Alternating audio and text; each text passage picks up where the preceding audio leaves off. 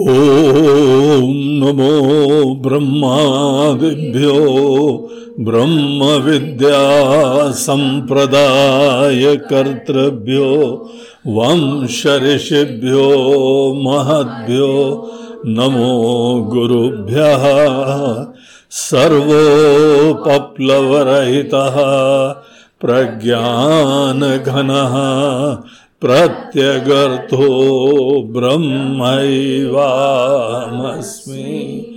ब्रह्मैवाहमस्मि।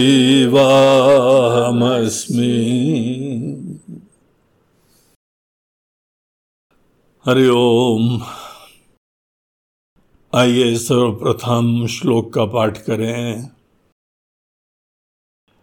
क्षुद्व्याधिश्च चिकित्स्यतां प्रतिदिनं भिक्षौषधं भुज्यताम्। स्वाद्वन्नं न तु याच्यतां विधिवशा। प्राप्तेन सन्तुष्यता। शीतोष्णादिविषह्यताम्। न तु वृथा वाक्यं समुच्चार्यता। औदासीन्यमभीप्स्यतां जनकृपा नैष्ठोर्यमत्सृज्यताम्। तो कल के सत्र में हम लोग साधना पंचकम का सोपान 29 उनतीसवां देख रहे थे। आज हम लोग थर्टियथ सोपान में हैं। हम्म, तीसवां चालू हो गया। चालीस सोपान के इस यात्रा में हम लोग अंतिम दशक तक पहुँच गए। तो ये बहुत ही जो है वह दिव्य यात्रा यहाँ तक। हम लोग जो है वो ऐसे व्यक्ति की बात कर रहे हैं जिसने शुरुआत में वेद के पाठ से, यहाँ के प्रारंभिक संस्कार से प्रारंभ करा और उसके उपरांत अंतकरण को कैसे निर्मल करा। कैसे ज्ञान की खोज के लिए संतों के पास गया? कैसे गुरु के पास पहुँच के शरणागत हुआ? कैसे उसने ब्रह्म ज्ञान की प्राप्ति करी? और जिसने ब्रह्म ज्ञान की प्राप्ति करी है, मनन और निधिध्यासन केवल उनके लिए है। देखिए, मनन और निधिध्यासन शब्द का सामान्य व्यक्ति प्रयोग करने का अधिकारी तक नहीं होता है। इन शब्दों को लाइटली नहीं लेना चाहिए। एक सज्जन हमारे पास आए, बोलते हैं गुरु जी आजकल हम निधिध्यासन कर रहे हैं। तो हमें बोला, बहुत अच्छी बात है, लेकिन आप निधिध्यासन क्या कर रहे हैं? इससे पहले क्या कर चुके हैं? तो पता लगा, उसने अभी तक अध्ययन भी नहीं करा है। उसने किसी भी उपनिषद का, भाष्य का, आद्योपांत आदि से अंत तक गुरु के चरणों में बैठ के जब तक ज्ञान नहीं प्राप्त करा जाता है, और हमारे पैरामीटर्स ये रहते हैं कि हम लोग किसी उपनिषद को कम से कम आप पाँच उपनिषद को एम करिए। और उसके अलावा गीता और ब्रह्म सूत्र के कुछ प्रारंभिक सूत्र। ये मन के अंदर संकल्प होना चाहिए, तब जाके हमको वेदांत के तात्पर्य का परिचय मिलता है। देखिए, हम लोगों का मन ऐसा होता है कि थोड़ा बहुत सुना और एकदम लगता है हाँ समझ में आ गया। ये हमारे अंदर जो कल्पना शक्ति होती है ना बड़ी फर्टाइल होती है। थोड़ा सुन के इमीजिएटली बाकी बगैर सुने समझ जाते हैं। हाँ? अब कई बार यहाँ पर भी आश्रम में शिष्यों से बोलते हैं और फलाना स्वामी जी, सुनो। बोलते हैं हाँ गुरु जी वो कर दिया है। बोला, यार, हमने तुमसे कहा बोला, कर दिया नहीं कर दिया? हम बोला, सुनो। बोला, हमको पता है आप क्या बोलने वाले हैं। अरे रेली बगैर बोले तुमको पता भी लग जाता हमने क्या बोला? ऐसे लोग बगैर ज्ञान पड़े हुए समझ भी जाते हैं, वेदांत ने क्या बोला? ये हमारे मन के अंदर ईश्वर ने एक क्षमता दी हुई है, और यही कल्पना की क्षमता होती है। कल्पना की क्षमता, अनुमान की क्षमता अनेकों प्रकार के किसी चीज़ को देखते हुए, किसी व्यक्ति को देखते हुए, वहाँ पर भी समझ की यह संभावना ज़्यादा है। ऐसा कभी भी ज्ञान के लिए, ब्रह्म ज्ञान के लिए, गुरु के लिए ऐसा नहीं करना चाहिए, अवॉइड करना चाहिए। उनके वचन आने दो, शास्त्र का ज्ञान आने दो आने के बाद ध्यान से सुनो। उनका आशय सुनो और उसके बाद कुछ कार्य करो। पहले शास्त्र का श्रवण करना यह परम आवश्यक होता है। जो श्रवण करता है मनन और निर्ध्यासन केवल ऐसे विरले लोगों के लिए होता है। आज अनेक अनेक लोग ये जो है प्रवचन सुनते हैं। आपको सुनने में कोई प्रॉब्लम नहीं है, ज़रूर जानना चाहिए। जैसे कहीं पर भी जाते हैं ना तो एक रोड मैप हमारे सामने होता है। इस शहर जाएँगे, वहाँ से ये होगा, वहाँ से ऐसी गाड़ी पकड़ेंगे, फिर ऐसे पहाड़ों में जाएँगे, फिर ऐसे मंदिर में जाएँगे। रोड मैप होना चाहिए, लेकिन कर्तव्य किस चीज़ में होना चाहिए? जहाँ पे हम खड़े हैं। हमारी प्राथमिकता उस चीज़ की होती है जहाँ पर हम खड़े हैं। ब्रह्म ज्ञान के बारे में कल्पना मत करना, अकल्पनीय है। बहुत विनम्रता से जान जाओ कि यह हमारे कल्पना का विषय नहीं है। इसीलिए तो हम गुरु के मुख से सुनना चाहते हैं ना। जिसके अंदर यह निश्चय होता है कि परमात्मा अकल्पनीय है, उनके लिए गुरु के चरणों में बैठ के ज्ञान की प्राप्ति का महत्व होता है। शास्त्रों का प्रति श्रद्धा रखनी चाहिए और गुरु के प्रति रखनी चाहिए और उनके मुख से ही सुनना चाहिए। अपनी तरफ़ से जितनी संभावनाएँ हैं, ब्रह्म ऐसा है, चारों तरफ़ फैला हुआ है और चेतन है और वो जीवन तत्व है बड़ा आनंदमय है। हम जो भी कल्पना कर लें, वो कल्पना गलत है। आप सिंपल एक सूत्र में समझ लो। हम्म?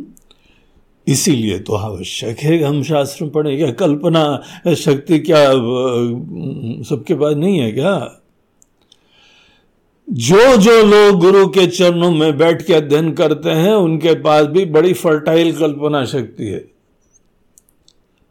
लेकिन कल्पना का आश्रय लेना ही विक्षेप मार्ग है, कल्पना मार्ग। उस मार्ग को छोड़ के आप प्रामाणिक मार्ग पकड़ें और एक माइलस्टोन अपने लिए रखते हैं कि पहले हमने अध्ययन कर लिया। श्रवण को बोला जाता है कि शास्त्र के आदि से अंत तक विधिवत अध्ययन करके तात्पर्य निश्चय करना। आदि से अंत तक। गीता है, आदि से अंत तक पढ़ो। गुरु मुख से पढ़ो। उपनिषद है ईशावास से कठो उपनिषद केन उपनिषद मुंडक उपनिषद जो भी उपनिषद है, आप आदि से अंत तक गुरु मुख से सुनो। और फिर तात्पर्य का निश्चय करना। जो ये आदि से अंत तक षड लिंगों के आधार से, षड लिंग जो है, एक व्यवस्था है, शास्त्रों की शैली का सूचक होता है। उसका आश्रय लेके शास्त्र का आदि से अंत तक अध्ययन करना चाहिए। हम व्रत कर लेते हैं, तपस्या कर लेते हैं, यात्रा कर लेते हैं, यार इसे कुछ मतलब नहीं है।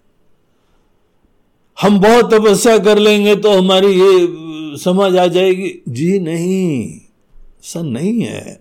क्यों? भगवान शंकराचार्य जी ज्ञान की महिमा बता रहे हैं। अन्य तपस्या व्रत और यात्रा, इनकी महिमा बताते हैं। तो ये बात अपनी परंपरा का अगर आदर करना है तो परंपरा तो यही है।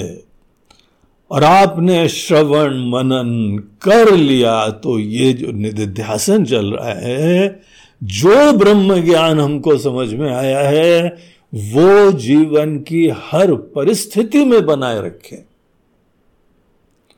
ये निधिध्यासन का ऑब्जेक्टिव है।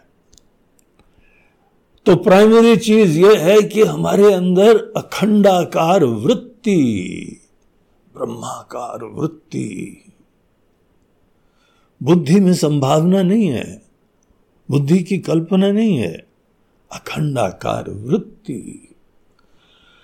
ये अखंडाकार वृत्ति उत्पन्न करने में ही असली ईश्वर की कृपा होती है। शास्त्र के अध्ययन का प्रयोजन होता है। तो ये अखंडाकार वृत्ति, ये ब्रह्माकार वृत्ति, इसी को रियलाइजेशन बोलते हैं, इसी को साक्षात्कार बोलते हैं। और एक बार ये उत्पन्न हो जाए रियलाइज़ हो जाए, फिर मनन में उसके बारे में संदेह दूर करते हैं। और निधिध्यासन में उसको सहज बनाते जितनी आदत वशात, हमारे स्वभाव वशात, कोई उल्टी आदतें हैं, उन सबको बाधित करते हैं शनि शनि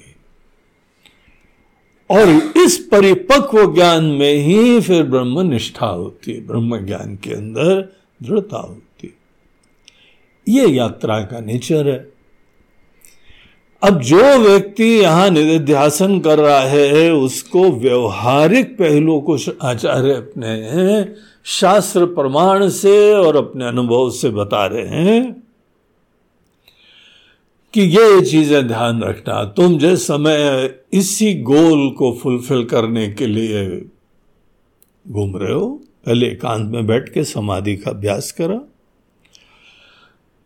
और एक बार एकांत में बैठ के समाधि का अभ्यास कर लिया, उसके बाद भी यही ज्ञान की वृत्ति हर उतार चढ़ाव में, हर परिस्थिति में उसको बनाए रखना यह चुनौती है। तो अंदर तो हमारा ये गोल चल रहा है, लेकिन बाहर हमको कैसे हैंडल करना होता है, वो सब चीज़ें ये चौथे श्लोक का विषय है। तो यहाँ पर हम लोग कल देख रहे थे कि आचार्य बोलते हैं कि देखो दुनिया द्वंद्वों से बनती है। हम्म? सर्दी, गर्मी, अनुकूल, प्रतिकूल अच्छा बुरा अपना पराया, ये सब हम लोगों ने द्वंद्व खुद क्रिएट करे हैं। द्वंद्व का भी आपको बताएँ, ईश्वर ने द्वंद्व नहीं क्रिएट करे हैं। ईश्वर ने दुनिया क्रिएट करी है।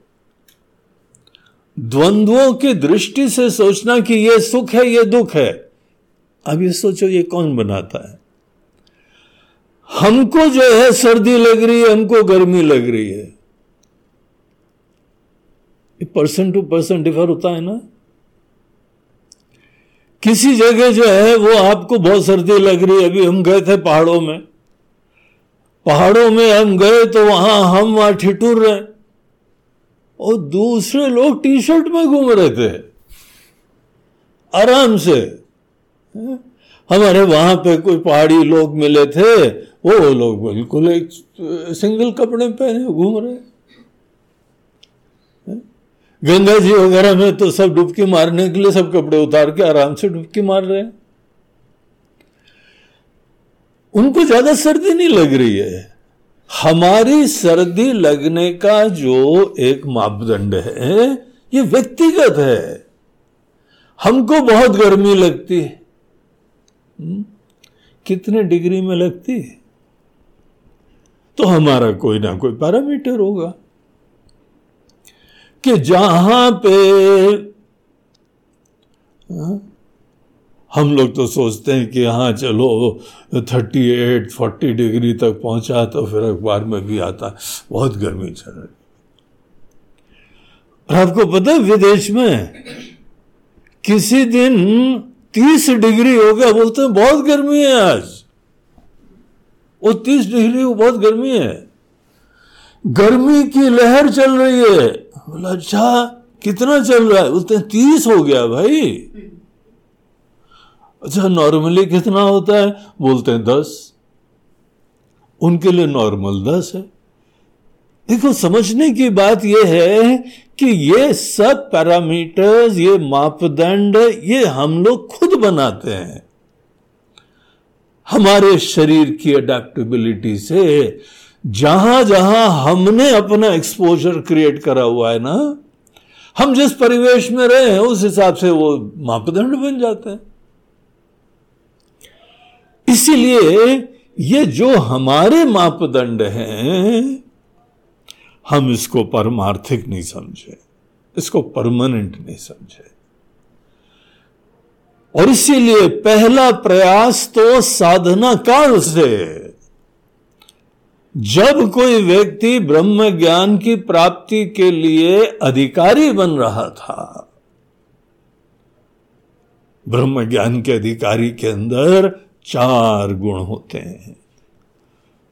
उसमें एक जो है, आता है समाधि षटक संपत्ति। कुछ छह गुण होते हैं मन के अंदर, उसमें एक आता है सहनशीलता।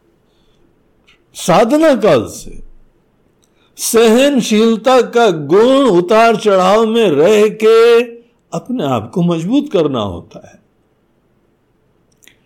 तब से चला आ रहा है, लेकिन यहाँ पर हमने कितना भी अपने अंदर सहनशीलता उत्पन्न करी, हमारी जो है वो सहनशीलता की एक रेखा है ना उस रेखा के जहाँ पार जाने लगे तो डगमगा जाएँगे, डिस्टर्ब हो जाएँगे? तो यहाँ आचार्य बोलते हैं कि इस बिंदु के ऊपर सदैव ध्यान रखना। अगर कोई बहुत सर्दी गर्मी होती है तो थोड़ा उसको सहना और फिर शांति से कोई रास्ता निकालना। यहाँ पे एक पॉइंट बहुत इंपॉर्टेंट है, इसको समझिए। सर्दी गर्मी सहने का प्रयोजन क्या होता है? क्या अपनी चमड़ी मोटा करना होता है? हम्म? क्या हम जो है वो भैंस की तरह ऐसी मोटी चर्बी हो जाए कि कोई सर्दी भी हो, कोई गर्मी भी हो, कोई फ़र्क ही नहीं पड़ रहा है यह चमड़ी मोटी करने का प्रयोजन सहनशीलता में नहीं होता है आपकी चमड़ी बिल्कुल सॉफ्ट, मुलायम, कोमल बनी रह सकती है तो भी सहनशीलता हो जाएगी मतलब सहनशीलता का मतलब क्या है? सहनशीलता का मतलब है, कोई उतार चढ़ाव में आप अपने मन की बागडोर परिस्थितियों में बाहरी निमित्तों को कभी मत दो। मूल बिंदु वही है, जब बहुत गर्मी होती है तो देखिए मन में क्या होता है। हमारा शरीर नहीं सह पा रहा है। नेचुरली एक स्वाभाविक प्रवृत्ति होती है कि मन हमारा डिस्टर्ब हो जाता है, बेचैन हो जाता है। शरीर बेचैन है, मन बेचैन है, सह नहीं पा रहा है, शरीर को तकलीफ़ हो रही है, ठीक है। लेकिन जब हमारा मन सह नहीं पा रहा है ना उसके अलावा कुछ प्रॉब्लम होता है। आप सोचिए क्या होता है।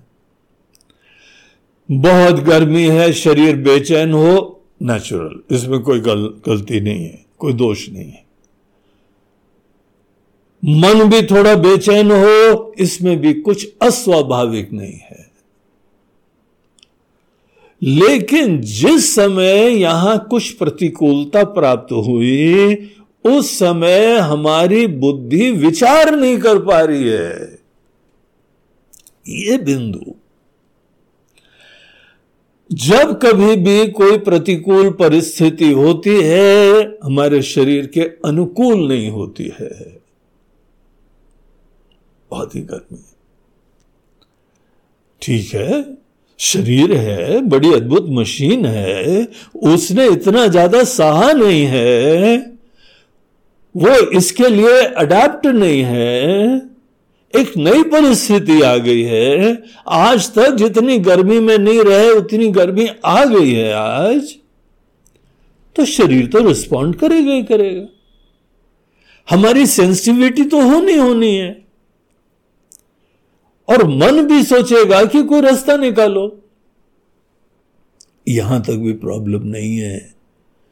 प्रॉब्लम वो है, आप देखना नोट करना। जहाँ प्रतिकूल परिस्थिति होती है और शरीर मन बेचैन होता है,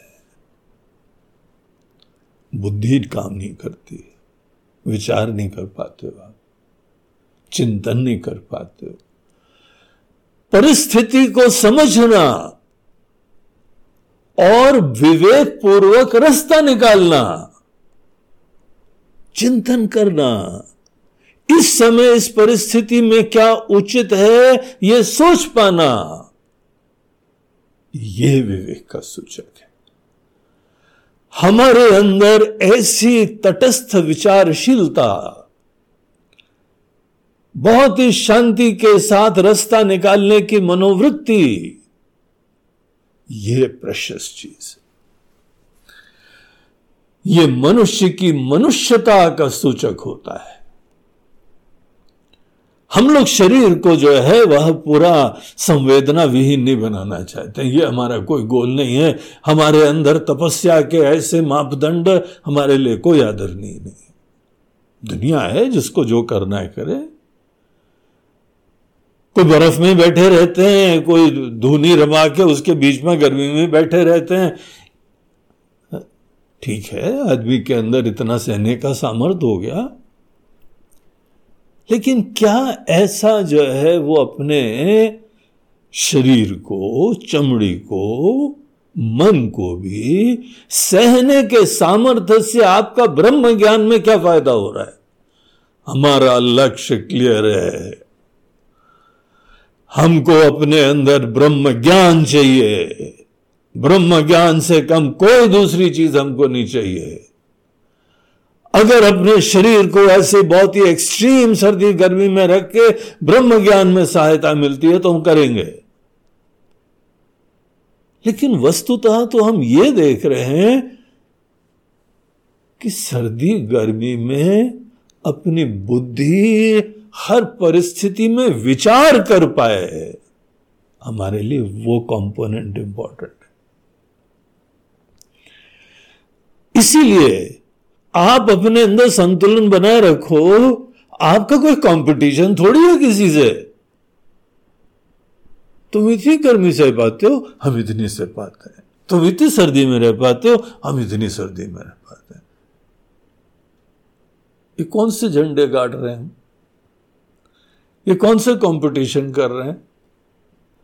अगर कर भी लिया तो कौन सा तीर मार लिया आपने? हम तो जब देखते हैं डिस्टर्ब नहीं होते हैं। बहुत गर्मी होती है, थोड़ी देर तो वहाँ गर्मी में खड़े होकर देखते हैं, हमारी बुद्धि कैसी चल चल रही है, विचार कैसा चल रहा है? जहाँ पे हमारा विचार प्रभावित होता है तो क्या करना चाहिए? सर्दी लग रही तो शॉल पहन लेना चाहिए, खत्म बात। विवेक का रास्ता अपनाओ, शरीर की सीमाएँ हैं। किसने बोला है कि वही बर्फ़ में खड़े रहो?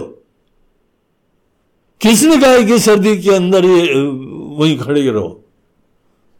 जानवर भी जो है, पेड़ की छा में चले जाते हैं। वो विकल्प हमारे पास थोड़ी खत्म हो गया है। प्रॉब्लम ट्रेजिडी तब होती है जब हमारी बुद्धि की विचारशीलता खत्म हो जाती है। और एक नए किस्म का अभिमान चालू हो जाता है। एक शरीर के धरातल के ऊपर जो है, वह सिद्धियाँ उत्पन्न करने की कोशिशें होती तो ये ध्यान रखना। सर्दी, गर्मी, सहना, सुख, दुख, सहना सुख भी देखो। बहुत सुख हो, उसको सहना सीखो। अर्थात बहुत सुख में दिमाग नहीं खराब हो जाए, विचार नहीं खराब हो जाए। बहुत दुख भी आता है जहाँ ज़्यादा होने लगे, निकल लो वहाँ से। है? हमारी साधना शरीर के धरातल पे नहीं होती है। इसीलिए कोई लोग जो हैं, वो शरीर के धरातल के ऊपर बहुत सर्दी, गर्मी सहते रहते हैं। हम लोग का को कोई कंपटीशन नहीं है उस संदर्भ में। हमारे गोल्स ही नहीं है। बहुत शरीर के धरातल पे ही सर्दी, गर्मी सहते रहना। और देखो, हम तो कपड़े भी नहीं पहनते हैं, हम तो गर्मी में भी रहते हैं, हम तो नंगे पैर चलते हैं। हमें बोला, भैया, तुम चलो, तुम्हारा जीवन है, हमको क्या लेना देना? अपने लक्ष्य रखो, अपने लक्ष्य के हिसाब से कार्य करो। हमारा ये कोई गोल नहीं है। हम जहाँ तक होगा, सर्दी में भी रह पाएँगे। हम पहाड़ों में रहे हैं, बर्फीले इलाके में रहे हैं, ऐसी भयंकर ठंड उधर में रहे हैं, आंधी तूफ़ान के बीच में रहे हैं। कहीं पे भयंकर लू चल रही है, गर्मी है, वहाँ रहे हैं, तपती भूमि। उधर भी रहे हैं, लेकिन हमारा गोल, हमारे लक्ष्य उस प्रकार की सहनशीलता की, हर प्रकार की परिस्थिति में रहेंगे। इतनी हमारी चमड़ी जो है, वह जोरदार हो गई है।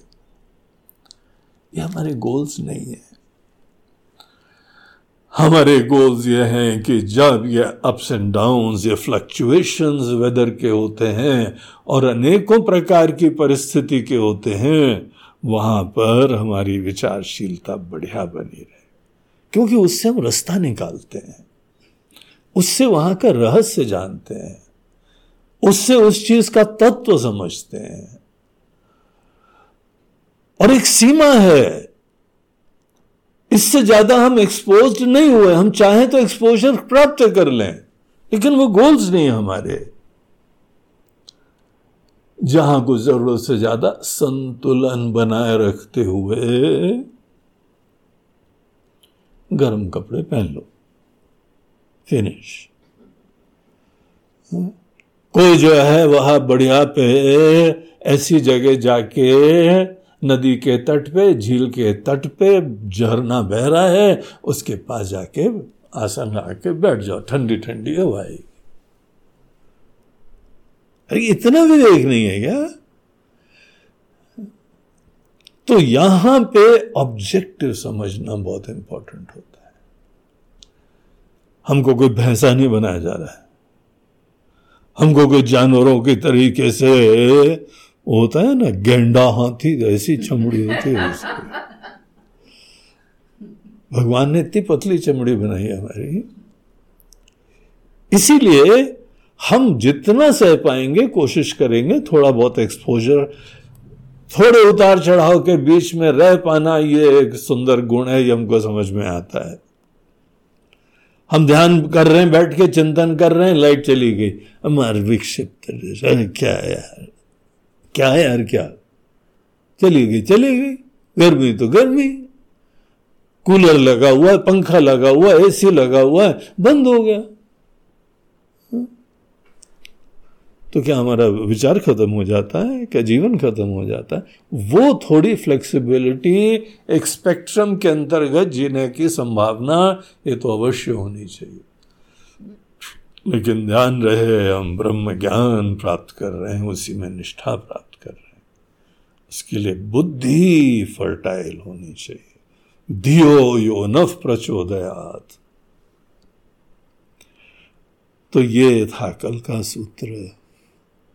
आज का सूत्र जो है वो सहनशीलता के बारे में नहीं है हमारी एक अन्य इंद्रिय के बारे में जो बहुत इंपॉर्टेंट है इंपॉर्टेंट चीज़ें तो यहाँ आचार्य बता रहे वो हमारी वाणी के बारे में? तो वाणी के बारे में वो यहाँ बोलते हुए कहते हैं न तो वाक्यम समोचार्यता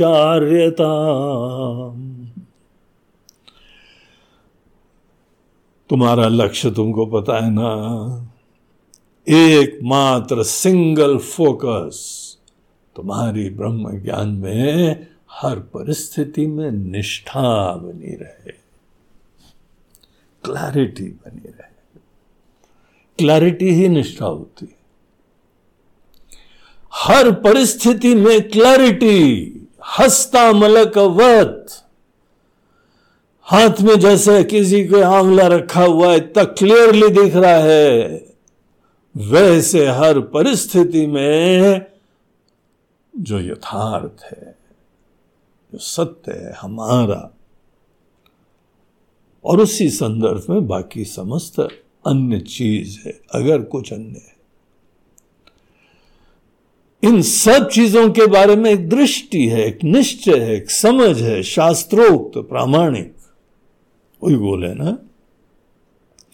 उस गोल के लिए अगर हम सच्चे हैं, दृढ़ हैं तो आचार्य बोलते हैं, दुनिया के अंदर उतार चढ़ाव में जीना, यह हमारे लिए परम आवश्यक है। यह हमारी साधना का अंग है। हम वॉलंटरली अपनी तरफ़ से जीवन के विविध परिस्थितियों में जाते हैं, चुनौतियों में जाते हैं, अच्छे बुरे लोगों के बीच में जाते हैं, अनुकूल प्रतिकूल के बीच में जाते हैं, ज्ञानी अज्ञानियों के बीच में जाते हैं। हम जाएँगे नहीं तो पता कैसे चलेगा हमारे अंदर, हर परिस्थिति में निष्ठा बनी रहती। साधक केवल अनुकूल परिस्थिति देखता है, क्योंकि उसको अभी बाहर से डिस्टरबेंस हो जाती है। यहाँ पे जो साधक की चर्चा यहाँ हो रही है ना, उसने ब्रह्म ज्ञान प्राप्त कर लिया है। और अब अपनी बुद्धि में ज्ञान को हर परिस्थिति में बनाए रखने की साधना कर रहा है। जब ये यहाँ हमारे गोल्स हैं, जब ये हमारे ऑब्जेक्टिव्स हैं तो इसीलिए विविध प्रकार की परिस्थितियाँ बड़ी सहायक होती हैं। हमारी परीक्षा करवा देती हैं। आपद काल परीक्षाओं चारी आपद काल में अनेकों लोगों की परीक्षा होती है, अपने पराये की परीक्षा होती है। कौन मित्र है, कौन नहीं है, उसकी परीक्षा होती कितना धीरज है, कितना धीरज जल्दी खो जाता है, पोल खुल जाती है चुनौतियों में। श्रद्धा ही टूट जाती है, धर्म की आस्था ही खत्म हो जाती है। तो आपदा काल देखिए कितनी सहायक होती है। हम्म? आपदा काल में भगवत भजन भी होता है। इसीलिए कई बार अगर किसी को जो है बड़ी अनुकूलता रख दो तो शिथिल हो जाते हैं। उनको अनेकों प्रकार की आपदाएँ लगने लगती हैं तो सजग होने लगते हैं। आपदकाल का बहुत जीवन में आशीर्वाद होता है। सन्यासी को तो देखो, घर बाहर छोड़ के, रिश्ते, नाते धन दौलत छोड़ के ऐसा कठिन जीवन जी रहा है। आपदा काल उसके लिए खुद ही उत्पन्न कर रहा है। तो आपदा काल में हमको बलवान होने का सामर्थ्य होता है, विचार करने का सामर्थ्य होता है। इसीलिए विविध परिस्थितियों में जीना तो आवश्यक है, लेकिन यहाँ पर एक चीज़ है। न तो वृथा वाक्यम समोच्चार्यता। तुम टीका टिप्पणी मत करना। तुम अखबार के एडिटर मत बन के घूमना। अखबार के एडिटर लोग हर चीज़ में टीका टिप्पणी करते हैं। करते कराते कुछ नहीं है। परिवर्तन नहीं कर सकते हैं। लेकिन टीका टिप्पणी हर जगह करेंगे। आपने देखा है, किसी लोग को देखो, हर चीज़ के बारे में टीका टिप्पणी करते हैं। अरे भैया, बहुत ज्ञानी हो, ज्ञान का लक्षण क्या है? अगर तुम बहुत समझदार हो, बहुत तुम्हारे अंदर जीवन में अनुभव है, उतार चढ़ाव बड़े देखे हैं, बड़े जीवन की धूप छांव देखी हैं, बड़े सावन देखे हैं सबसे बड़ी बात तो तुमको इतना अनुभव है, तुम्हारे ज्ञान के अंदर निष्ठा बनाओ। तुम जीवन के हर परिस्थिति में अपने अंदर परमात्मा का भजन काल में स्मरण करो। लेकिन अभी तो सिद्ध लोग हैं ये, सन्यासी लोग हैं। हैं ये भी इंसान, इसीलिए इनको भी गाइडेंस देना पड़ता है। ये मनुष्य का स्वभाव होता है कि कहीं पर भी कोई अच्छा बुरा हो तो हम वहाँ पे कुछ कमेंट दे। तुम्हारे कमेंट की ज़रूरत है क्या? तुम कमेंट दे रहे हो अपने हम की संतुष्टि के लिए कि किसी ने निवेदन करा है। स्वामी जी महाराज, जरा बड़ा कष्ट है, बताइए, कोई शरणागत हुआ, कोई आपसे मार्गदर्शन प्राप्त कर रहा है? तब आप बताओ तो व्रथा नहीं है। तब उचित है, आवश्यक है। आशीर्वाद है आपका। लेकिन यहाँ पे वृथा वाक्यम न समुच्चार्य था। व्रता मतलब हो कट के फालतू के अननेसेसरी ज़रूरत से ज़्यादा। ज़रूरत से ज़्यादा कभी मत बोलो। ये संक्षेप में अर्थ है। ज़रूरत से ज़्यादा क्या होता है, है? कई लोग होते हैं उनको बोलने का मौका तो चालू ही रहता है। संतुष्टि नहीं, उनको संतुष्टि नहीं हो रही, जो बताना चाहते थे अभी तक बता नहीं पा रहे, हमको शब्द नहीं मिल रहा। तुम समझ रहे हो ना? तुम समझ रहे हो ना? अब वो करते करते चालू रहते हैं। हमको ऐसे लोगों का बहुत आदर है, जो कम शब्दों में बहुत ज़्यादा बोलते हैं। और ऐसे लोग जो बगैर वाणी के बोलते हैं। आपने समझ देखा है कभी? ये हमको एक्सप्लोर करना चाहिए। वाणी बहुत समर्थ चीज़ है, लेकिन इसका बहुत वेस्टेज होता है। ज़्यादा वाणी का दुरुपयोग करोगे, आपकी वाणी का असर खत्म हो जाएगा। किसी को बहुत ज़्यादा बोलोगे तो आपके बोलने का असर खत्म हो जाएगा। अनुभव कराए कभी। बच्चों को घर वालों को पति पत्नी को आपस में बहुत ज़्यादा बोलना बोलना बोलना बोलना, अरे आए तो बोलते रहते हैं। ऐसे ही होता है ना? ऐसा अपने आप को तैयार करना चाहिए। सामान्यतः तो आप नहीं बोलो और एक बार बोलो तो सुनिश्चित करो कि कोई गंभीरता से ले। और जो गंभीरता से ले, उसको कोई बहुत ही बढ़िया दृष्टि मिल जाए, ज्ञान मिल जाए, समस्या का समाधान मिल जाए। एक बोलना होता है अपनी प्रतिक्रिया भी व्यक्त करना। सब लोग के अपने ओपिनियन है। आपका क्या विचार है कि ये मोदी गवर्नमेंट कैसा काम कर रही है? ये विचार लोग देते रहते हैं ना। आजकल की जो है सामाजिक परिस्थिति में आपका क्या विचार है? भैया, तुम शांति रहो। हमको जो है अखबार के किसी सर्वे के लिए, कोई पोल्स के लिए हमको कोई जो है मुर्गा नहीं बनना है। हमको उसका महत्व नहीं है। अगर हमने बता दिया तो क्या होगा? हमको समाज की दिशा पता लगेगी। क्या होगा दिशा पता करके? तुमको दिशा पता लग जाएगी तो क्या होगा? तुम देखते हुए भी दिशा तुमको समझ में नहीं आ रही है। जरा ठीक से देखना सीखो तो बगैर ये पोल्स करे हुए ना, तब भी दिशा सीख जाओगे। चुपचाप रहो। हमारा ये सब गोल नहीं है। कोई मतलब नहीं। हम अपने मन की संतुष्टि के लिए, किसी और के मन की संतुष्टि के लिए, फोकट के लिए हमको कुछ नहीं बोलना है।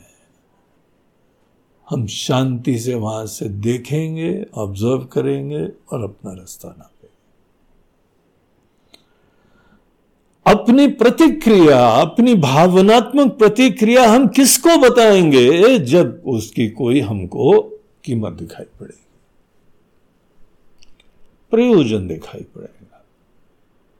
किसी का लाभ, किसी का कल्याण। और वो भी जब कोई हमारी वाणी का आदर कर रहा हो, गंभीरता से सुझ रहा हो, तब हम बताएँगे।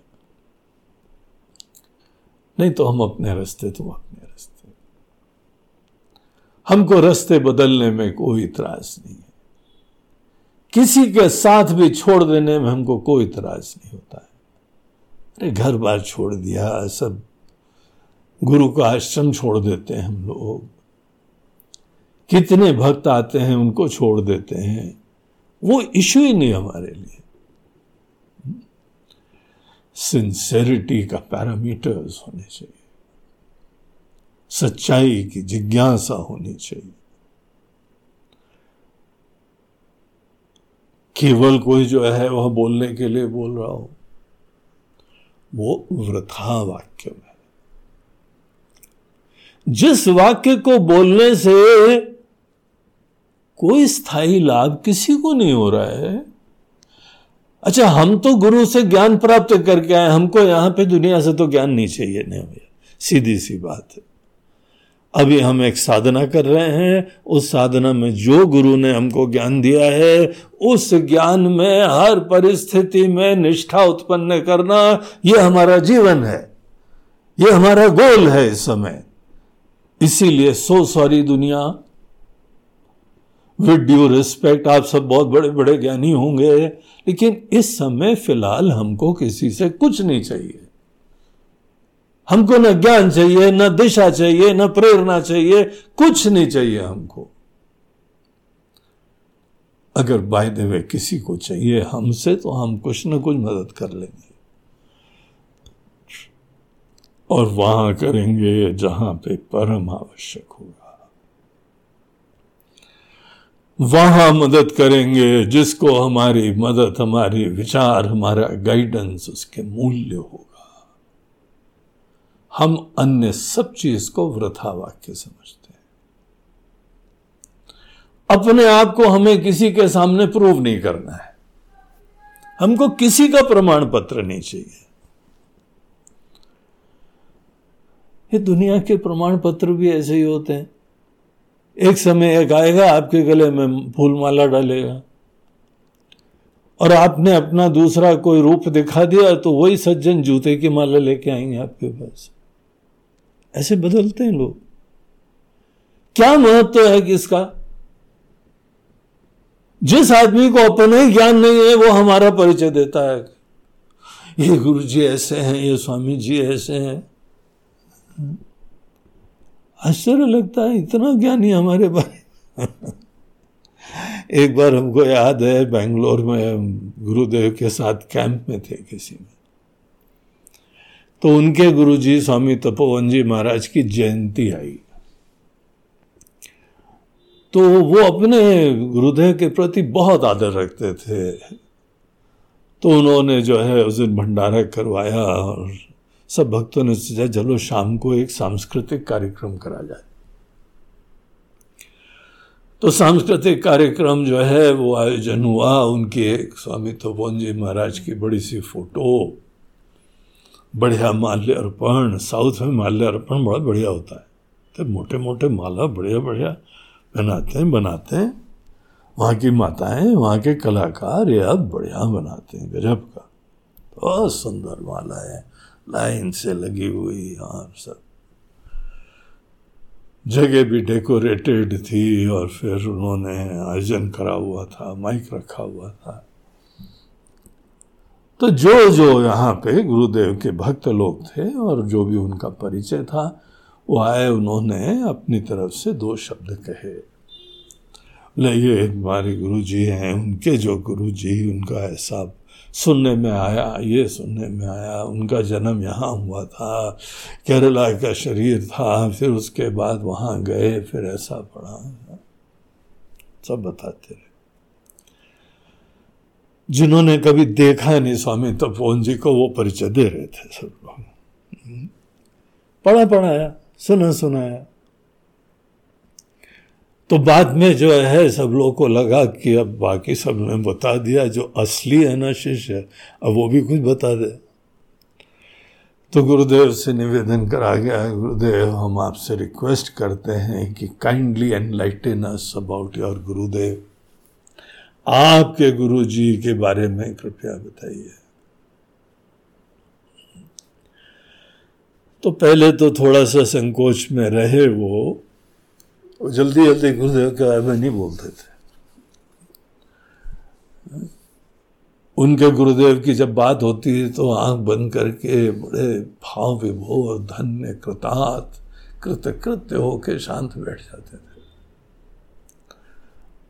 वाणी नहीं निकलती थी उनकी। लेकिन जब सब लोगों ने बोला तो उन्होंने माइक लिया और स्टेज पे सामने गए। और स्टेज पे बोला जाके कि देखिए, यहाँ पे हमारे गुरुदेव के बारे में अनेकों चर्चाएँ लोगों ने करी हैं। आपको हम बताएँ इन लोगों की चर्चा कैसी थी? कि आपने किसी भी आभूषण का वेलवेटी डब्बा देखा है ना? तो कहीं पर भी कोई डब्बा होता है, कितना बढ़िया डब्बा होता है। उसके अंदर माला बड़ी अच्छी सजा के रखी जाती बोलते हैं, जितनी चर्चाएँ हुई हैं, वो सब डब्बे की चर्चा हुई। सब फ्लैट। जो बड़े बड़े ज्ञानी लोग, विद्वान लोग आए हुए थे बताने के लिए। एक ही झटके में सबका उन्होंने स्थान दिखा दिया। बोला अगर आप लोग पूछेंगे कि अच्छा आप ही बता दीजिए महाराज जी आभूषण के बारे में। तो बोलते हैं हमारे पास शब्द ही नहीं। हम उनके बारे में कुछ नहीं बता सकते। उपनिषद में पूछा गया कि परमात्मा के लक्षण दो। तो उपनिषद भी बोलते हैं, जहाँ से वाणी लौट के आ जाती है, जहाँ मन भी नहीं पहुँचता है, वो ब्रह्म है। बोलते उनके पास रहते तो जानते, अब रहे तो हो नहीं, केवल यही तुम लोग चमड़ा देखते हो, शरीर देखते हो। यहाँ जन्म हुआ, यहाँ बचपन है, इतनी शिक्षा प्राप्त करी, इतने स्कूल में गए। तो ये कुछ उनका वर्णन नहीं ये तो हाउसिंग है, हाउसिंग। ये चोला है। असली रत्न तो अंदर रहता है। जब भगवान और वेद भी उसके बारे में कुछ नहीं बोलते हैं तो हम तो इन लोगों को प्रणाम करते हैं। उन्होंने ऐसी दिव्य सत्ता के बारे में वर्णन कर दिया। क्या बोले हम? इसीलिए न तो वृथा वाक्यम समुच्चार्यता होकट की बातें मत बोलो। अप्रामाणिक बातें मत बोलो। पता हो तो बोलो। तुमको लगता है उनका वर्णन करा जा सकता है तो बोलो। ये हमको नहीं लगता है। इसीलिए आज के दिन सबको शुभकामनाएँ देते हैं, इतना बोल के बैठ गए जाके। सब चारों तरफ़ सन्न रह गए। सबको अपनी अकल की, अपनी वाणी की सीमाओं का उतने देर में एहसास हो गया। कहीं पर भी बहुत सारे लोगों को पीड़ा है, प्रॉब्लम है। हमको हर जगह हस्तक्षेप करना चाहिए क्या? हमको तो नहीं लगता हम भी अपने छोटे से जीवन में ये सब देख चुके हैं कि कई बार कोई मतलब ही नहीं होता है। हम बहुत सिंसियरली किसी को बताना चाहते हैं। सुनना ही नहीं चाहता। उतना डीपली इंटरेस्टेड ही नहीं है, इतना डीपली सीरियस ही नहीं है वो। तो क्या करना चाहिए? थोड़े और सिंसियरिटी जगने का मौका देना चाहिए। थोड़ी और सिंसियरिटी कैसे? और मुसीबत थोड़े दिन भोग लो। देखो, मुसीबत बाहर की चुनौतियाँ हमारे दृष्टिकोण से सहायक होती है। मुसीबत में आदमी विचार करता है रास्ता निकालता है, सोचता है। जहाँ अनुकूल हो जाए, कोई सोचता ही नहीं, विचारता ही नहीं। और अगर कहीं पे किसी को ज्ञान प्राप्त करना है तो विचार तो करना ही चाहिए ना। जब मुसीबत में विचार करता है तो विचार इस दृष्टिकोण से अनुकूल हो गया, आशीर्वाद हो गया। वो जब विचार भी करते हैं तो हर व्यक्ति को अपने मन में कोई ना कोई समाधान दिखाई पड़ता है। आपको जो भी समाधान दिखाई पड़ रहा है, आप ट्राई करो ना। आपको दिखेगा समाधान, दिखने हुए ट्राई कर लो। झूठा होगा तो आपको पता लग जाएगा उसके बाद छोड़ देना उसको। तो दूसरा समाधान देखना।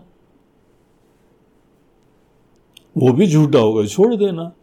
जब आपके अंदर अनेकानेक विकल्प, जैसे बीमारी होती है, बीमारी होती है, इसने वो दवाई, बताई हमने, वो ले ली, दूसरे ने बताया हमने, वो ले ली, तीसरे धीमे धीमे पता लगता है, यार, सबकी दवाई लो, सब ट्राई कर चुके हैं, वो हो ही नहीं रहा है कुछ। तो चलो, अब किसी विशेषज्ञ के पास जाते हैं। सब छोड़ देता है ना आदमी।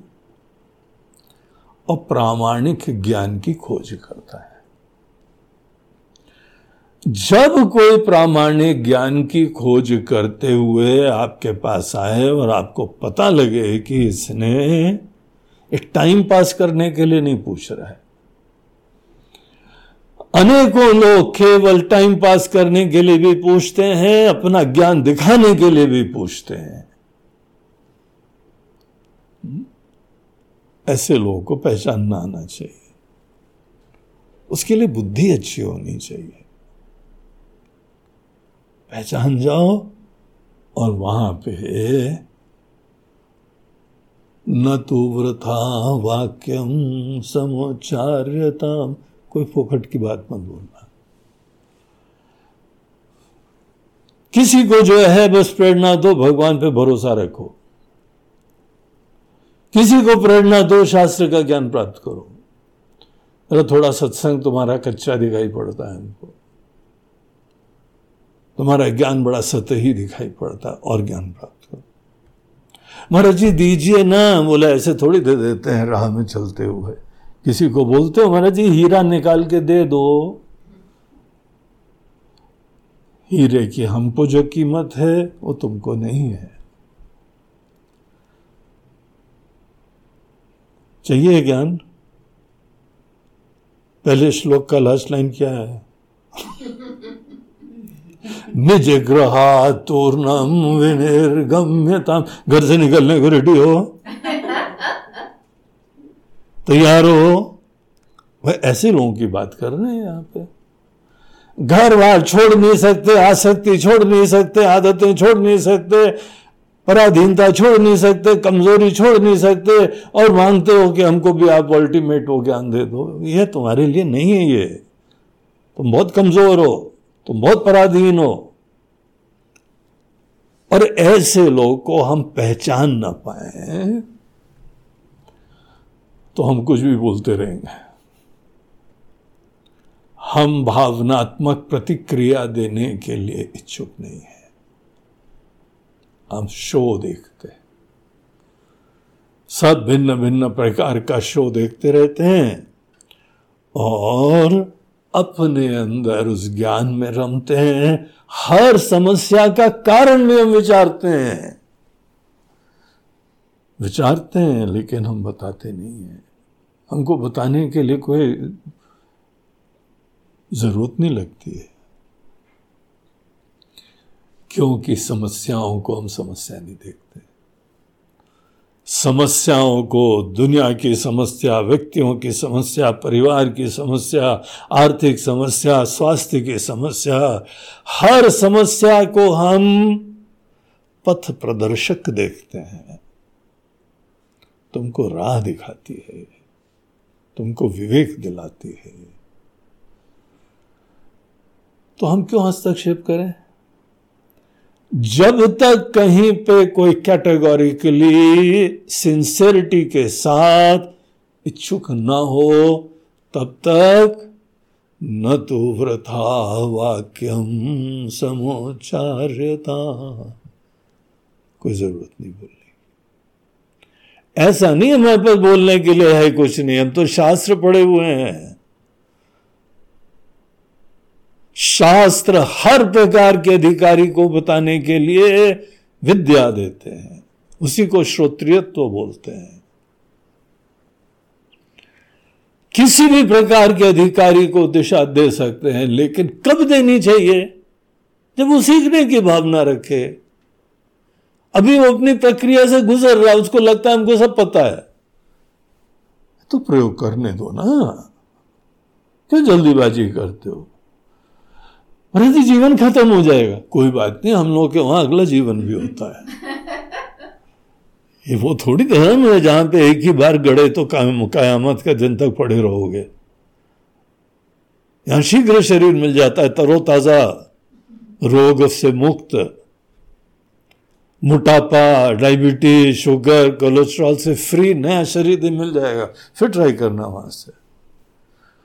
किसने, भगवान ने बोला उलझ जाओ मोहित हो जाओ। ये चीज़ें छोड़नी होती हैं। इसीलिए हम लोग को जल्दीबाजी नहीं करते ऐसा नहीं है, हम बताते नहीं है। वृथा वाक्यम न समुच्चार्यता जो सत्य वचन है, सत्यम वद। हितम वद, प्रियम वद, मितम वद। जो बोलेंगे, खरा, सत्य, कल्याणकारी, प्रामाणिक, हमारी विनम्र कोशिश रहेगी। हम उन मनुष्यों की तरह से, भगवान की तरह से परम सर्वज्ञ, सर्वशक्तिमान नहीं है। इसीलिए बोलने में भी हमारी साधना होती है। सोचना पड़ता लेकिन हमारी कोशिश उस दिशा में रहे। जहाँ हमको लगा कि ये फालतू हो रहा है तो हम उससे किनारे हो जाएँगे। हमारे लिए ये वाक्य घंटे की तरह बचता रहता है। न तो वृथा वाक्यम समोचार्यता किसी को लिखते भी है ना लिखने के बाद ड्राफ्ट करने के बाद हम फिर सोचते हैं, इस सूत्र को मन में लाके फिर सोचते हैं। इसमें फोकट का वचन कौन सा था? वृथा वाक्य कौन सा था? अगर था delete delete delete delete delete तो ये एक हमारे लिए बहुत ही इंपॉर्टेंट गाइडेंस होता है, बड़ा इंपॉर्टेंट सूत्र होता है, और ये हमारे परम आदरणीय आचार्यों का ही मार्ग निर्देशन ऐसे सूत्र का आश्रय लेने से ही इस दुनिया में कमल के फूल की तरह रह सकते हैं। कभी कुछ प्रभाव नहीं पड़ता है। हम तो दृष्टा हैं। हमको हर जगह न प्रतिक्रिया देनी है, न बाहर से हमको कोई दुख होता है। कैसी भी यहाँ पे प्रलय आ जाए, हमको दुख नहीं होएगा। हम देखते हैं, बस मृत्यु का समय आ गया। अरे वो मर गए। तो जिसको जन्म हुए मरेगा ही एक दिन। कौन सी बहुत बड़ी बात है। और मर के भी हमारे वहाँ मरते नहीं है। पता तुमको मर के नया शरीर प्राप्त करते नई ड्रेस, दिवाली की ड्रेस। तो मरते क्या है? उसमें कौन सी प्रॉब्लम है? तो इसीलिए कोई फोकट की प्रतिक्रिया नहीं, फोकट की बात नहीं। खरा वचन, कल्याणकारी वचन। तो ये था आज का साधना पंचकम का सूत्र नंबर थर्टी थ्री ज़ीरो। अब कल हम लोग इसी यात्रा में और आगे चलेंगे।